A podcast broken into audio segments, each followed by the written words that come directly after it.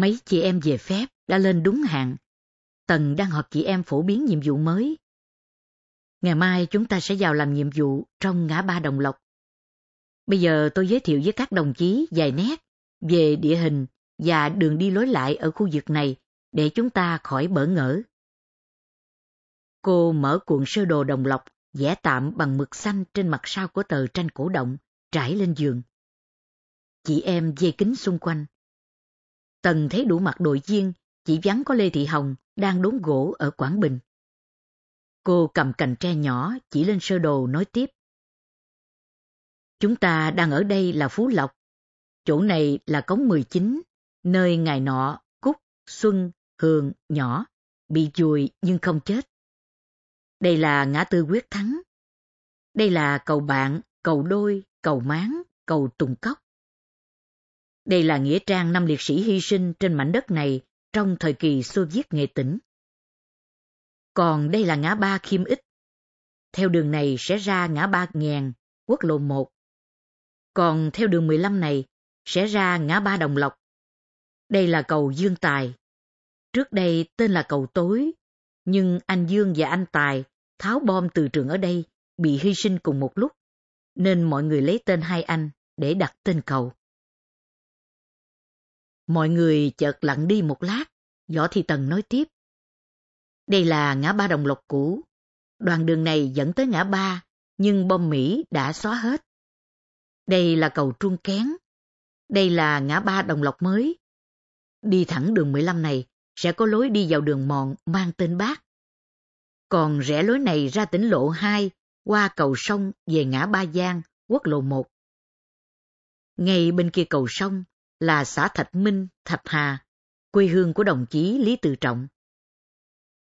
Ở về phía tay bên trái, bên kia cầu sông, có nhà cụ Lê Văn Đại là thân sinh ra liệt sĩ Lý Tự Trọng. Năm nay cụ đã ngoài 80. Có tiếng bàn tán xì xào nho nhỏ. Sao cụ đại họ Lê, anh Tự Trọng lại họ Lý nhỉ? Bác Hồ đặt họ Lý cho anh để hoạt động cách mạng mà. Tần im lặng chờ một lát, rồi nói tiếp. Chúng ta sẽ hành quân theo đường tắt, tránh đi gần đường lớn, vòng qua đây, rồi vào đóng quân ở Mỹ Lộc, gần lối ra ngã ba đồng lộc cũ. Mình đóng ở đây tiện ra sửa đường. Nếu ở xa quá, có thể an toàn hơn, nhưng chỉ những đi và về đã hết cả thời gian. Các anh công binh rà soát bom bi và bom từ trường ở khu vực chúng ta sắp đến ở rồi. Có thể yên tâm được về cái khoảng dưới đất, nhưng phải thường trực cảnh giác với lũ giặc trời. Tần ngẩng đầu lên hỏi, đồng chí nào có ý kiến gì không? Võ Thị Hợi rụt rè nói. Nơi trú quân thứ hai ở Mô, phải đề phòng trước. Tần gật đầu trả lời ngay. Nếu lộ địa điểm ở Mỹ Lộc, chúng ta sẽ chạy tắt qua đây vào trú nhờ trong xóm Mai Long của Xuân Lộc. Đây là quê hương anh Linh, xê trưởng của chúng mình, lo gì nữa. Thế thôi nhé, ngay sau đây các đồng chí về thu xếp mọi việc để có thể lên đường vào lúc mờ sáng ngày mai. Xem còn dướng mắt chi với bà con thì phải thanh toán xong trước khi đi. Mượn cái chi phải trả chân cái đó, thu dọn gọn gàng, sạch sẽ và chào bà con. Tối hôm nay chúng ta sẽ họp buổi cuối cùng. Tần cuộn tấm sơ đồ lại, chị em tản ra thành nhiều nhóm về các nhà. Chỉ còn hợi ở lại, Tần hỏi hợi. Có việc gì thế? Ngày mai vào Đồng Lộc rồi, đến khi mô mình mới về thăm nhà được. Mình không dám để hợi đi cùng đợt với các bạn vừa rồi, vì ngại chị em còn ở lại không thông cảm, cho rằng cùng thiên lộc với nhau, cùng họ giỏi với nhau lôi thôi lắm. Mình vừa nhận thư của anh Sơn trong Nam gửi ra, anh bảo sắp về thăm nhà. Nếu vậy, bất cứ khi mua anh Sơn về, Hợi cứ báo cho mình biết. Mình sẽ xin phép các anh cho Hợi về ngay. Hợi đưa bàn tay ra, dòng ngón tay trỏ lại, Tần mỉm cười, cũng ngoắt ngón tay trỏ của mình vào ngón tay Hợi, như hồi bé, cam kết với nhau. Tần nói khẽ, nhưng mà này cho về là để thăm thôi, cấm không được cưới đó. Hợi cười phát vào vai Tần. Cứ suy bụng ta ra bụng người, anh Hồng về tôi sẽ mách cho. Tần cười nói lãng. À hỡi này, hôm nọ em Tử nhà mình lên đây thăm. mình cho tử mang mấy mẹ con gà mái về thiên lộc sơ tán rồi. Hôm nào về, nhớ ghé qua nhà mình, xem lũ gà còn sống hay không. Hay lại vào nồi hết cả rồi. Nhớ dặn em tử hậu mình là cố để dành gà đến Tết.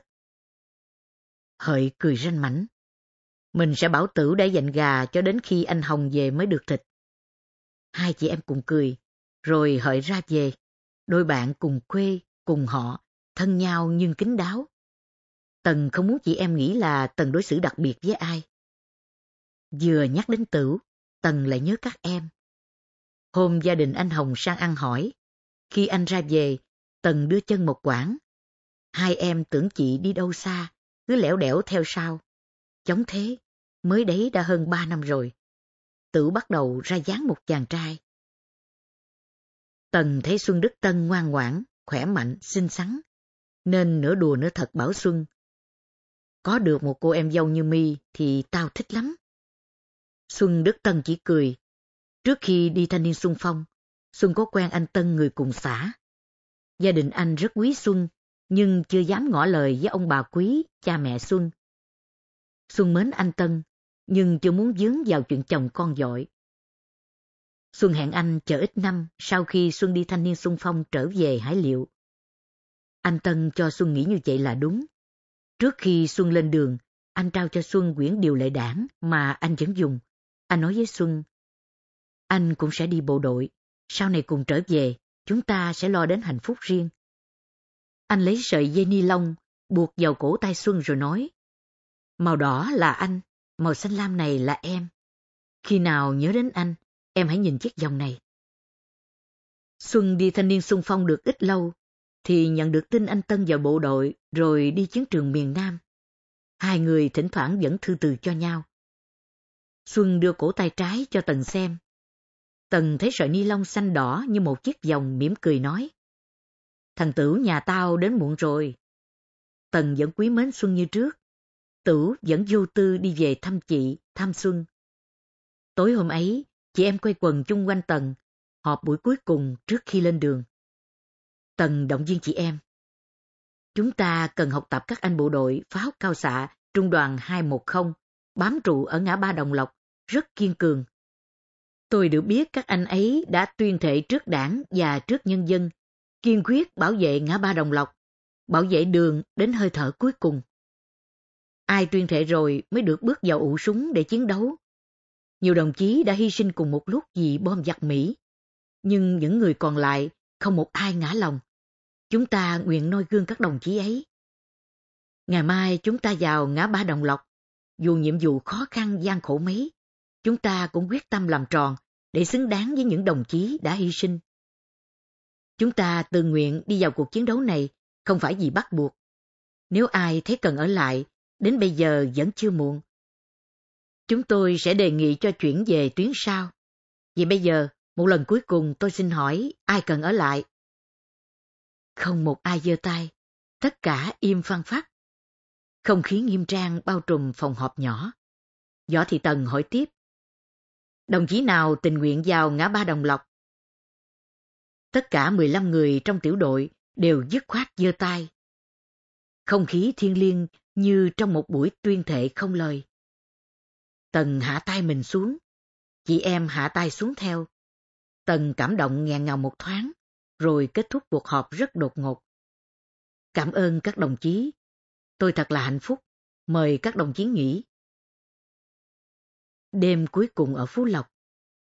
Võ Thị Tần và Dương Thị Xuân nằm bên nhau như mọi ngày, nhưng không ai ngủ ngay được.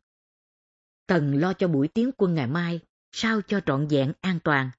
Còn Xuân Đức Tân cứ bồi hồi nhớ lại chuyến về phép tranh thủ hôm vừa rồi. Hôm ấy, sau khi chia tay Cúc, Nhỏ, Hà và Xanh, Xuân cùng với Rạng mãi miết đi về phía thị trấn Đức Thọ. Đúng giữa trưa, Xuân và Rạng dừng lại bên bờ sông La. Bên này sông, mảnh tường chính của nhà thờ thị trấn Đức Thọ vẫn còn. Vôi giữa long lỡ, cây thánh giá vẫn trầm tư nhìn xuống dòng sông. Bên kia sông là xã Đức Tân, quê hương Xuân rồi đó. Rạng nhìn Xuân lưu luyến. Xuân tìm cách sang sông ngay nhé, mình về Đức Vĩnh đây. Hôm nào lên, mình qua nhà Xuân rồi cùng đi. Xuân nắm tay rạng. Cứ dọc đê này về bến đò hào, nhưng phải cẩn thận, máy bay nhiều lắm đó. Bên kia là làng Xuân, trong xa như hòn đảo nổi xanh rì. Máy bay địch tập trung đánh phía bên kia phà linh cảm. Trước đây thuyền bè xuôi ngược tấp nập, đủ các loại buồm trôi trên sông, nên trong lòng sông không rộng lắm. Giờ đây không có bóng một con đò nào, dòng sông trở nên lặng lẽ, mênh mông. Nếu cứ đợi đò sang thì đến tối mất, Xuân quyết định tìm cách vượt sông. Xuân lựa theo dòng nước bơi sang nhanh, còn cách bờ khoảng một phần ba lòng sông. Chờ có tiếng máy bay rít trên đầu. Xuân bơi đứng để giảm tốc độ. Chiếc máy bay như nghi ngờ điều gì đó, dội bay vòng trở lại, là là xuống sát gần mặt sông. Xuân đành lặn xuống nước. Xuân chờ đợi một tràng súng máy hay một viên rocket, phóng xuống mặt nước. Nhưng chờ hết cả hơi, vẫn chẳng thấy gì. Xuân dội ngoi lên thở dốc. Chiếc máy bay đã lướt ra xa. Xuân tiếp tục bơi dội vào bờ. Bờ sông rõ dần, bụi cây um tùm che kín cho Xuân.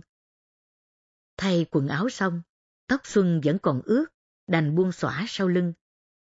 Xuân ngồi bên bờ sông giặt bộ quần áo giờ mặc sang đây.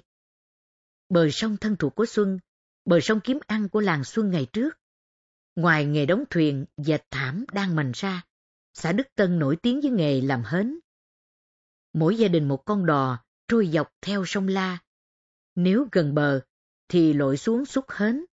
Nếu ở chỗ nước sâu, đã có gáo múc hến lên, từng dốc một, từng nắm một, đổ vào trong khoang thuyền. Chiều về người nhà đổ ra gánh hến lên, tiếng rửa hến cứ sàn sạc bên sông. Những thúng hến đầy ắp, được gánh về, nhà nào nhà nấy nổi lửa lên luộc hến, rồi đãi hến. Sáng hôm sau, người đất Tân qua đò sang chợ thượng, mang ruột hến và thúng nước luộc hến đi bán. Tiếng rào, nát ngọt, rọt to, đông đầy, bán rẻ đơi, gian lên dọc phố huyện. Chú thích Nước ngọt, ruột to, đông đầy, bán rẻ đây. Hết chú thích. Ở chợ thượng những mẹt hến đầy ắp được chia đôi, chia tư, chia tám sẵn rồi. Ai muốn mua bao nhiêu phần cũng tiện. Nếu muốn lấy nước luộc hến, nhớ mang theo cái đựng.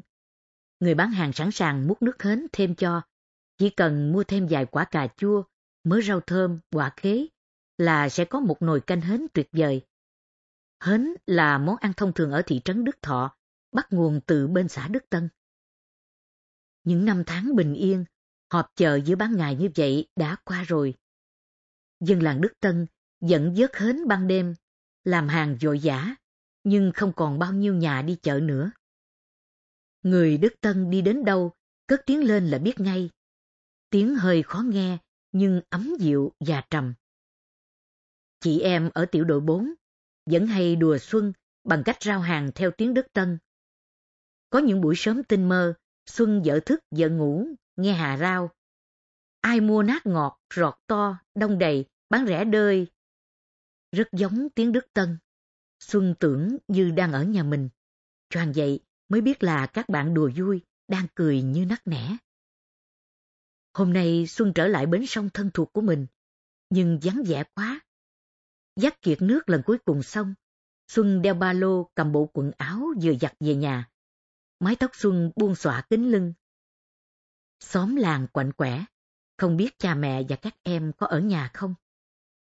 Về tới nhà, Xuân thấy cửa đóng im ỉm. Cây bưởi đầu ngõ như ngơ ngác không nhận ra Xuân. Cây vú sữa Xuân mới trồng năm ngoái trước khi đi để làm kỷ niệm, giờ đã cao ngang tầm ngực. Hôm trồng cây vú sữa này, Xuân bảo mẹ.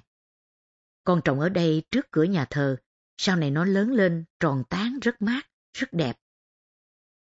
Sau khi Xuân đi ba sẵn sàng, ngày ngày mẹ dung tưới cho cây, nên cây mới chóng lớn thế này. Xuân chạy sang hàng xóm hỏi thăm, mới biết là mẹ và các em đang ở lều gần hầm. Xuân biết lát nữa mẹ và các em sẽ về, còn cha không biết đi đâu, nghe nói đang phục vụ ở bến phà Linh Cảm, khe sanh thứ hai rồi. Xuân không biết mẹ và các em ở hầm nào ngoài đồng để tìm, nên đành ngồi hong tóc trên thềm. Gia đình Xuân rất đông em, lớn nhất là Xuân năm nay vừa tròn 20 tuổi.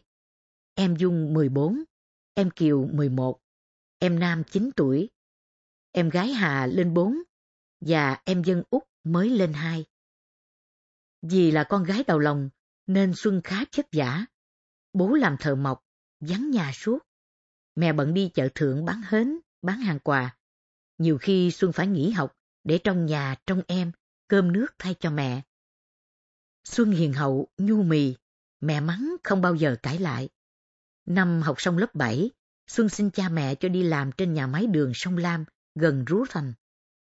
Sống cuộc đời công nhân, Xuân phỏng phao và đẹp hẳn lên. Cho đến nay, Xuân vẫn thuộc diện to lớn, khỏe mạnh nhất tiểu độ 4.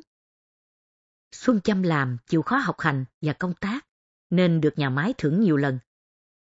Mùa sản xuất đường chống Mỹ cứu nước năm 1965 và 1966, Xuân được thưởng chiếc khăn lụa hoa rất đẹp. Thỉnh thoảng cần diện một chút, Xuân mới quàng lên mái tóc đen dài, qua đôi vai chắc khỏe, nom thật dễ coi. Ở xã, những buổi liên quan văn nghệ, các em gái thường đến mượn Xuân chiếc khăn hoa đó để múa. Nhà máy đường sông Lam bị bom Mỹ tàn phá. Công nhân phải tạm chuyển đi làm việc khác. Xuân xin vào thanh niên sung phong. Ra đi, Xuân vẫn nhớ ngọn núi thành cao chót vót bên nhà máy. Nhớ ngã ba sông Lam và sông La. Nhớ những chuyến xà lan đầy mía. Nhớ những dệt khói hơi nước và mùi vị riêng của nhà máy đường tỏa ra mỗi sớm mỗi chiều. Xuân nhớ những khu nhà tập thể trên sườn núi đất. Ngày chưa có bom Mỹ, trong đêm, đi thuyền dưới sông Lam nhìn lên, thấy đèn như sao xa trên khắp sườn núi. Giờ đây tất cả chỉ còn là gạch dụng. Chỉ có sông La ngày xuân ra đi, cũng như những buổi xuân về, bao giờ cũng một màu xanh trong, dịu dàng, thân thiết. Anh Tân ngày nào đã đón đợi Xuân ở bến lò vôi bên Đức Thọ. Quyển điều lợi đảng và dòng dây xanh đỏ anh trao cho Xuân ngày ấy vẫn còn đây. Không thể ngồi yên chờ mẹ được, Xuân đứng dậy, vấn tóc lại rồi ra đồng sao làng tìm mẹ và em. Đêm hôm ấy, sau khi các em ngủ hết xung quanh miệng hầm, Xuân vào nằm với mẹ. Mẹ Xuân vốn cao lớn, nên Xuân nằm bên mẹ vẫn cảm thấy mình còn bé bỏng. Xuân hỏi chuyện về cha, mẹ nói. Cha con lên linh cảm, phục vụ cầu phà, thuyền phao ở đó rồi. Người ta chở đến đó hàng trăm chiếc quan tài và dự trữ sẵn nhiều máu khô để sẵn sàng chiến đấu đến cùng. Xuân hiểu thế nào là việc dự trữ sẵn ác quan ở những nơi nóng bỏng đạn bom. Xuân im lặng. Ông Quý rất chiều các con. Những lúc rảnh rỗi trước đây, ông thường xuống đơn vị thăm Xuân. Nhiều bạn của Xuân thầm áo ước có một người cha như thế, nhất là nhỏ, Cúc và Hường. Lần nào Xuân về thăm nhà, cũng được cha đưa đến tận đơn vị. Hôm nay, Xuân về thăm mẹ có ý nghĩa riêng. Xuân tháo nhẫn vàng mẹ cho và đồng hồ đeo tay mua được hồi làm công nhân đưa cho mẹ. Mẹ ngạc nhiên hỏi, sao vậy con? Xuân ngập ngừng. Con gửi mẹ những thứ này ở nhà. Con sắp vào đồng lộc làm việc, không cần thiết mang theo. Tiện thể, con mang theo một ít quần áo không dùng đến về nhà. Mẹ Xuân hiểu ngay ngồi dậy hỏi. Khi mô con vào đồng lộc. Sau khi con ở đây về. Rứa à, vậy thì phải nhắn cha con về, cho cha con còn được gặp nhau. Xuân im lặng một lát rồi nói. Cha con đang bận ở trên linh cảm, mẹ không nên nhắn về, con gặp mẹ là được rồi. Mẹ lại nằm xuống không nói gì nữa. Xuân cũng yên lặng. Nhưng cả hai mẹ con đều thao thức qua đêm. Vào lúc rạng sáng, Xuân bảo mẹ. Con cho em Dung chiếc khăn quàng lụa rồi. Mẹ bảo em cố gắng học hành để còn bảo ban các em. Con đi xa, chỉ còn Dung là lớn. Thỉnh thoảng con lại về thăm mẹ. Mẹ đừng lặn lội xuống chỗ con làm nữa, máy bay nó thả bom luôn. Mẹ dằn lòng hỏi Xuân. Con có ở nhà thêm được mấy hôm nữa không? Mấy hôm nữa nhà ta có dỗ, thế nào cha con cũng về. Lần này con không được phép về muộn, nếu ai về trễ phép, coi như tự ý rút lui ra khỏi đồng lộc. Mẹ Xuân yên lặng thở dài, một lát sau mẹ nói. vậy thì đến ngày con cứ đi. Sáng hôm sau, Xuân soạn ba lô, lựa chọn những thứ cần để lại, mẹ lặng lẽ đi nấu cơm. Về quần áo, Xuân không có gì phải cân nhắc nhiều. Xuân giữ hai bộ thay đổi, còn để lại hết. Chỉ có đám thư và ảnh là Xuân băn khoăn nhất. Để ở nhà, nhiều lúc muốn dở ra xem lại không có. Mang đi theo không nặng nề gì, nhưng lỡ cháy mất thì không bao giờ có nữa. Xuân cầm chiếc ảnh mình mới chụp lên xem lại. Ảnh in trên khuôn hình chiếc lá có tô màu. Hôm ấy Xuân mặc áo hoa caro cộc tay, đội mũ lưới có dính sao, tay đeo chiếc đồng hồ thường dùng. Tóc Xuân tết biếm khá dày và dài. Xuân rất thính tấm ảnh này, nhưng thôi để ở nhà mẹ ngắm luôn cho đỡ nhớ. Xuân xem lại một bó thư, xếp lại tập ảnh, rồi xuống bếp làm cơm với mẹ. Ánh lửa trong gian bếp vẫn còn bập bùng nhảy múa trước mắt Xuân. Bên ngoài khung cửa lớn, bầu trời phía đông Phú Lộc đã rực sáng. Chỉ còn lại một mình sau khi Dương Thị Xuân sang sông về Đức Tân. Trần Thị Rạng hối hả đi dọc đê sông La để về bến Đò Hào. Rạng sinh năm 1950 tại xóm chài Thọ Thủy, thôn Vĩnh Đại, xã Đức Vĩnh, huyện Đức Thọ. Quê Rạng ở đầu huyện, giáp bờ sông Lam. Bên kia sông là Nghệ An, bên này sông giáp với huyện Nghi Xuân. Cha mẹ Rạng đã già rồi, năm nay ông Trần Tư Thịnh tròn 60 tuổi. Bà Nguyễn Thị Sáu bước vào tuổi 56. Cha Rạng tham gia cách mạng từ năm 1938. Ông đã từng tham gia biểu tình ở ngã ba Lạc Thiên năm 1938 trong lực lượng phản đế, đội viên du kích xã, đội trưởng du kích xã, đi dân công quả tuyến, rồi về địa phương tham gia các phong trào ở xã, làm nghề te lưới sông nước lên đên để kiếm sống. Gia đình Rạng có năm anh em, lớn nhất là anh Trần Đình Dân, hơn Rạng 17 tuổi, đến anh Trần Nhụy, chị Trần Thị Nguyệt, rồi mới đến Rạng. Sau Rạng còn cô em út Trần Thị Sĩ. Năm anh chị em đều theo cha mẹ làm nghề sông nước từ tấm bé, cho đến khi lớn lên, mỗi người đi một con đường riêng. Anh Dân có vợ là chị Phan Thị Lan. Năm 1955, anh chị Dân sinh cháu trai đầu lòng đặt tên là Trần Quang Trung. Anh chị xin bố mẹ cho em Rạng về ở với mình trên đất liền để chăm sóc cháu.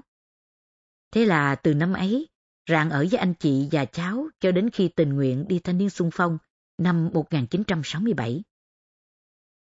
Trần Thị Rạng rất quý anh chị và các cháu.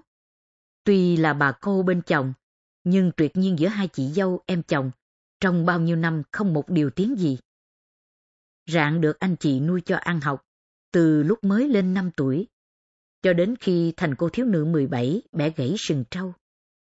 Rạng đẹp một cách hiền lành, chân chất và đôn hậu. Là con gái đất gió Lào, nhưng da rạng rất trắng. Cô có nụ cười rất tươi và hay e thẹn nên được nhiều chàng trai từ trên bộ đến dưới thuyền để ý đến thăm hỏi và xin cưới về làm vợ. Nhưng anh chị Dân đều từ chối một cách khéo léo vì đất nước còn đang chiến tranh, phải cứu nước đã. Năm 1967, có lệnh tuyển thanh niên sung phong. Anh Dân cho Rạng làm đơn xin đi ngay. Đơn vị đầu tiên đóng ở Nga Lộc, cách nhà chưa đầy 15 cây số.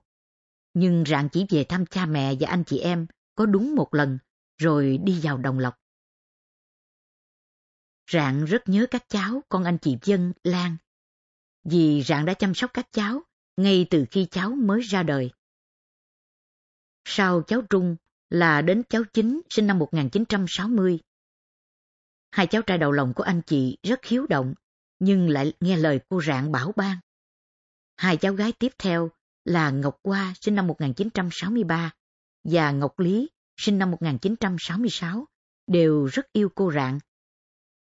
Chúng coi cô như một người mẹ trẻ, nên khi đi thanh niên sung phong, Rạng bệnh rịnh về các cháu nhiều hơn cả. Khi Rạng ra đi, cháu Lý vẫn còn phải ẩm ngửa, cứ khóc đòi theo cô mãi. Hôm nay được về thăm nhà, Rạng rất vui sướng. Chỉ mong cho cháu được gặp cha mẹ, anh chị, em sĩ và các cháu. Đến bến đò hào, Rạng đi nhờ thuyền bắt hàng xóm về nhà anh chị trước. Trên con thuyền nhỏ, Rạng được biết tin anh dân đang bận lặn hụp dưới sông La để vớt từng bao tải gạo của bộ đội bị đắm thuyền do dướng thủy lôi của địch thả đầy trên sông mấy hôm trước. Bố mẹ và các anh chị em Rạng đang lên đên trên sông nước, không biết đang đậu ở khúc sông nào. Vào tới nhà anh chị Vân, các cháu thấy cô về, mừng rỡ reo ầm lên. Chị Lan từ dưới bếp tất tưởi đi lên, thấy cô Rạng về thật, đứng nhìn cô em chồng rắn rỏi và đẹp hẳn lên trong bộ quần áo ba sẵn sàng. Chị cười tươi. Các cháu cứ nhắc tới o mãi. Thấy bom nổ suốt cả ngày ở Can Lộc. Chúng nó cứ hỏi chị, mẹ ơi o Rạng có sao không? Rạng ứa nước mắt nhìn các cháu. Cháu Trung lớn rồi, 14 tuổi, cháu Chính mới lên 8, cháu Hoa mới lên 5. Còn cháu Lý bé nhất, lúc đó mới lên hai chạy lẩm bẩm đến bên cô. Đôi mắt ngây thơ của nó, nhìn cô hơi lạ lẫm. Rạng ôm chầm lấy cháu, bế vào lòng. Cháu Lý chợt nhớ lại hơi cô, nên ôm chầm lấy rạng bập bẹ nói. O không được đi nữa, O ở nhà với cháu. Rạng tràn nước mắt nói nựng. Ừ, O sẽ ở nhà vài hôm với cháu. Nhìn thấy dì dâu bụng lại chữa to trượt mặt, rạng cười. Lại cháu trai thôi chị ạ. Đến thằng này thì cháu Trung và cháu Chính phải bế em rồi. Chị vất vả quá, em lại đi chắn. Lan cười ngượng ngùng. Vất vả mấy chị cũng phải cố, em cứ yên tâm công tác, đừng lo cho chị làm gì. Em giúp chị đã nhiều rồi, sau này còn chồng con của em nữa chứ. Ràng im lặng thoáng buồn, nói lãng sang chuyện khác. Em biết anh dân đi vớt gạo cho bộ đội rồi, nhưng hiện nay bỏ mà ở đâu? Em muốn đi thăm quá. Vì sau đây em sẽ vào ngã ba Đồng Lộc, chưa biết khi mô về thăm nhà. Chị Lan lặng người đi, ứa nước mắt hỏi rạng. Em vô ngã ba Đồng Lộc à? Ở đó ác liệt lắm, em phải cẩn thận. Nói xong chị Lan bảo các cháu lớn trong em, để chị còn vào bếp làm cơm cho cả nhà ăn. Rạng nói, chị đừng nấu cơm cho em, em với cháu Trung đi tìm ông bà nội. Bọ mà ở bên sông, hai o cháu biết mô mà tìm, cứ ăn cơm chiều xong đã, tối đến hẳn hay. Tuy chị dâu nói như vậy, nhưng Rạng vẫn quyết tâm cùng cháu Trung lấy chiếc thuyền con đi tìm bố mẹ. Rạng nói với cháu Trung, Tết vừa rồi ông bà nội nói là Tết năm tuổi của ông. O muốn đi thăm ông bà ngay cháu ạ. À. O chỉ được ở nhà có ít hôm thôi. Trong bóng chiều chập choạng, hai cô cháu bơi thuyền đi dọc bờ sông La, về phía thượng nguồn. Sáng hôm ấy, tiểu đội 4 lên đường. Mỗi người đeo một chiếc ba lô, dài giác xà ben, cuốc sẻn. Trên mũ nón, ba lô, đều cài lá ngụy trang. Võ Thị Tần đi đầu, Hồ Thị Cúc đi sau cùng. Tiểu đội nghiêm trang đi trong đội hình hành quân hàng một. Chỉ có tiếng nói chuyện khẽ, tiếng dụng cụ trên vai cha chạm vào nhau. Những tiếng nổ trầm đục của mấy quả bom hẹn giờ, bom từ trường bị công binh phá, tiếng máy bay y ầm không ngớt. Càng vào gần đồng lộc, tiếng máy bay địch càng rõ hơn. Tiếng bom nổ cũng gần hơn. Mọi người đều thấy những khối mây màu đỏ chập chờn bay lạ lạ trên bầu trời đồng lộc. Có những cột khói đen của si tét xăng hay chiếc ô tô nào cháy dở. Lát đác đó đây, vài chiếc tan tành. Đây một chiếc bánh xe, kia một tấm cánh cửa xe bẹp dúng. Những giạc giường quang cháy xém trơ trụi. Những mảnh tường đổ ngổn ngang trên những hố bom. Những bậc thềm cỏ mọc đầy kẻ gạch. Những mảnh sân đầy nắng, rạng dở, im lìm. Ai đã chập chững đi những bước đầu tiên trong đời trên mảnh sân này? Bây giờ, anh hay chị ở đâu? Bụi đất đỏ phủ đầy lên mũ, nón và vai áo các cô thanh niên xung phong A4. Mặt trời lên ngang đầu, bụi nóng, mồ hôi bắt đầu nhỏ giọt trên từng đôi má. Tiếng máy bay và những tiếng bom, những mảnh bom to, nhỏ, đủ loại đầy mặt đất. Đến quá trưa, chị em A4 mới tới được Mỹ Lộc. Nhân dân đi sơ tán gần hết, nhà cửa quan vắng. Những mái nhà ngói bị bom bi, thủng từng dạt bằng chất mẹt. Bếp nào cũng nguội lạnh. Giếng nước lá rụng đầy, im lặng, hầm sụt lở nhưng khô ráo. Võ Thị Tần nhặt một hòn than, viết lên mảnh tường đổ dòng chữ số. 12 tháng 7, 1968, A4, C552, P18. Cúc viết tiếp con số 15 ở dưới dòng chữ của Tần. Tần cho chị em đặt ba lô dụng cụ làm đường xuống, ngồi nghỉ bên những chiếc hầm không chắc chắn. Tần bảo, chúng mình nghỉ nửa giờ ăn cơm nắm, sau đó đến chỗ tập kết. Dưới bóng những cây tro còn sót lại, chị em túm năm tụm ba, dỡ cơm nắm trong ba lô ra ăn. Không khí nhộn nhịp hẳn lên. Người lấy con dao con, sắc nắm cơm, người lấy sợi chỉ, thắt nắm cơm, cũng được những khoanh cơm gọn ghẽ, ngon lành. Muối rừng trộn lạc bày ra, chỉ một loáng đã hết gieo. Những chiếc bi đông nước chè truyền tay nhau, một số cô nằm trên thảm cỏ, tranh thủ ngủ ngay một giấc ngon lành. Tần ngồi cạnh Cúc, hít nhẹ vào vai bạn, ra hiệu mấy cô tiên đang ngủ trưa. Cúc cười, Tần nói. Đúng là ăn pháo thủ, ngủ sẵn sàng. Cúc bấm tay Tần. Tần tưởng có chuyện gì. Cúc ghé vào vai Tần nói sẻ. Tần có người thấy hương thơm của hoa chạc chiều không? Tần nhìn quanh khu vườn vắng chủ. Trong hàng rào quả có trồng những cây hoa dẻ, xen lẫn hoa chạc chiều. Những đốm trắng tinh như hoa mọc, hoa tỏa hương thơm dịu dịu. Tần bỗng thấy xôn xao trong lòng, nhớ những mảnh vườn quê hương và những mảnh vườn bao nơi Tần đã đi qua. Những đêm trăng sáng thơm ngát hương hoa chạc chiều và hoa dẻ, cúc bồi hồi. Trên sân bằng nhà mình rất nhiều hoa chạc chiều, nở đầy hai bên sông ngàn phố. Như chợt nhớ ra điều gì, Tần nhìn về phía Xuân Vĩnh Lộc đang nằm hỏi Cúc. Bỏ hộ cho Xuân cái thư hôm nọ chưa? Cô nàng cứ mong thư anh thân yêu mãi. Rồi về đến sân bằng, hôm sau mình mới bỏ thư được.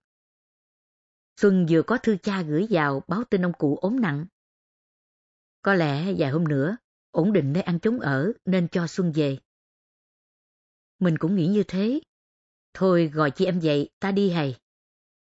Đừng để cho chị em ngủ thêm một chút nữa. Đêm hôm qua người nào cũng thức khuya. Tần yên lặng nhìn Cúc. Ở với nhau bao nhiêu ngày. Mãi đến hôm nay đột nhiên Tần mới thấy đôi mắt Cúc sâu thẳm và bí ẩn. Có một vẻ đẹp riêng kỳ lạ. Tần thủ thỉ. Chẳng bao giờ mình thấy ông nói về người yêu. Cúc im lặng, ngước nhìn lên trời. Nền trời xanh bao la. Tần hỏi tiếp. Đừng giấu mình, anh dị ở Hương Khê ngày ấy, đến mô rồi. Anh ấy chỉ là bạn thế thôi. Tần vẫn chưa buông tha. Ông còn nhớ cái hôm làm ngầm số 3 ở La Khê không? Nhớ. Hôm ấy quân mình có lệnh rút. Chị em xin được xe ra, dội đưa mọi thứ đồ lề lên, cứ tưởng ông lên xe sao. Thành ra mình không gọi. Khi về đến nhà mới thấy thiếu ông. Mình định cho quay trở lại đón thì có đứa bảo với mình là chị Cúc muốn tạt vào chỗ anh dị nên ở lại. Thế là mình không cho ai đi đón nữa. Mãi đến 9 giờ sáng hôm sau, ông mới lững thững về. Mình vừa mừng lại vừa giận. Cúc đỏ mặt, nhìn Tần như trách móc rồi nói ngay. Bậy nào, hôm đó mình ở lại một cái dên, quân mình đánh rơi ở cạnh gầm ba lên, mãi mới thấy. Khi lên đến nơi, chị em biến hết rồi, tuổi thân quá không dám đi đêm một mình, đành phải vào nơi mình trú quân trước ở Hương Trạch hai ngủ nhờ. Sớm hôm sau mới dắt dên về. Chú thích, dên, cái sẻn. Hết chú thích. Tần cười xòa rồi im lặng, đưa tay lên vuốt mái tóc que vàng của Cúc. Khi Tần vừa đặt tay lên lưng Cúc, thì Cúc gỡ nhẹ tay Tần ra rồi nói.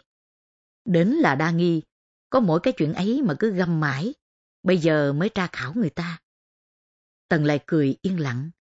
Gió từ những hố bom và từ đâu không biết nữa, thổi về khá mạnh. Bụi đất đỏ mờ mờ trong không gian, thẩm màu thêm trong những vệt nắng chéo xiên qua kẽ lá cây. Nhưng hương thơm của hoa chạc chiều vẫn ngang ngát đâu đây, tưởng như chính làng bụi đất đỏ kia giờ mang lại cho không gian hương thơm ngây ngất ấy.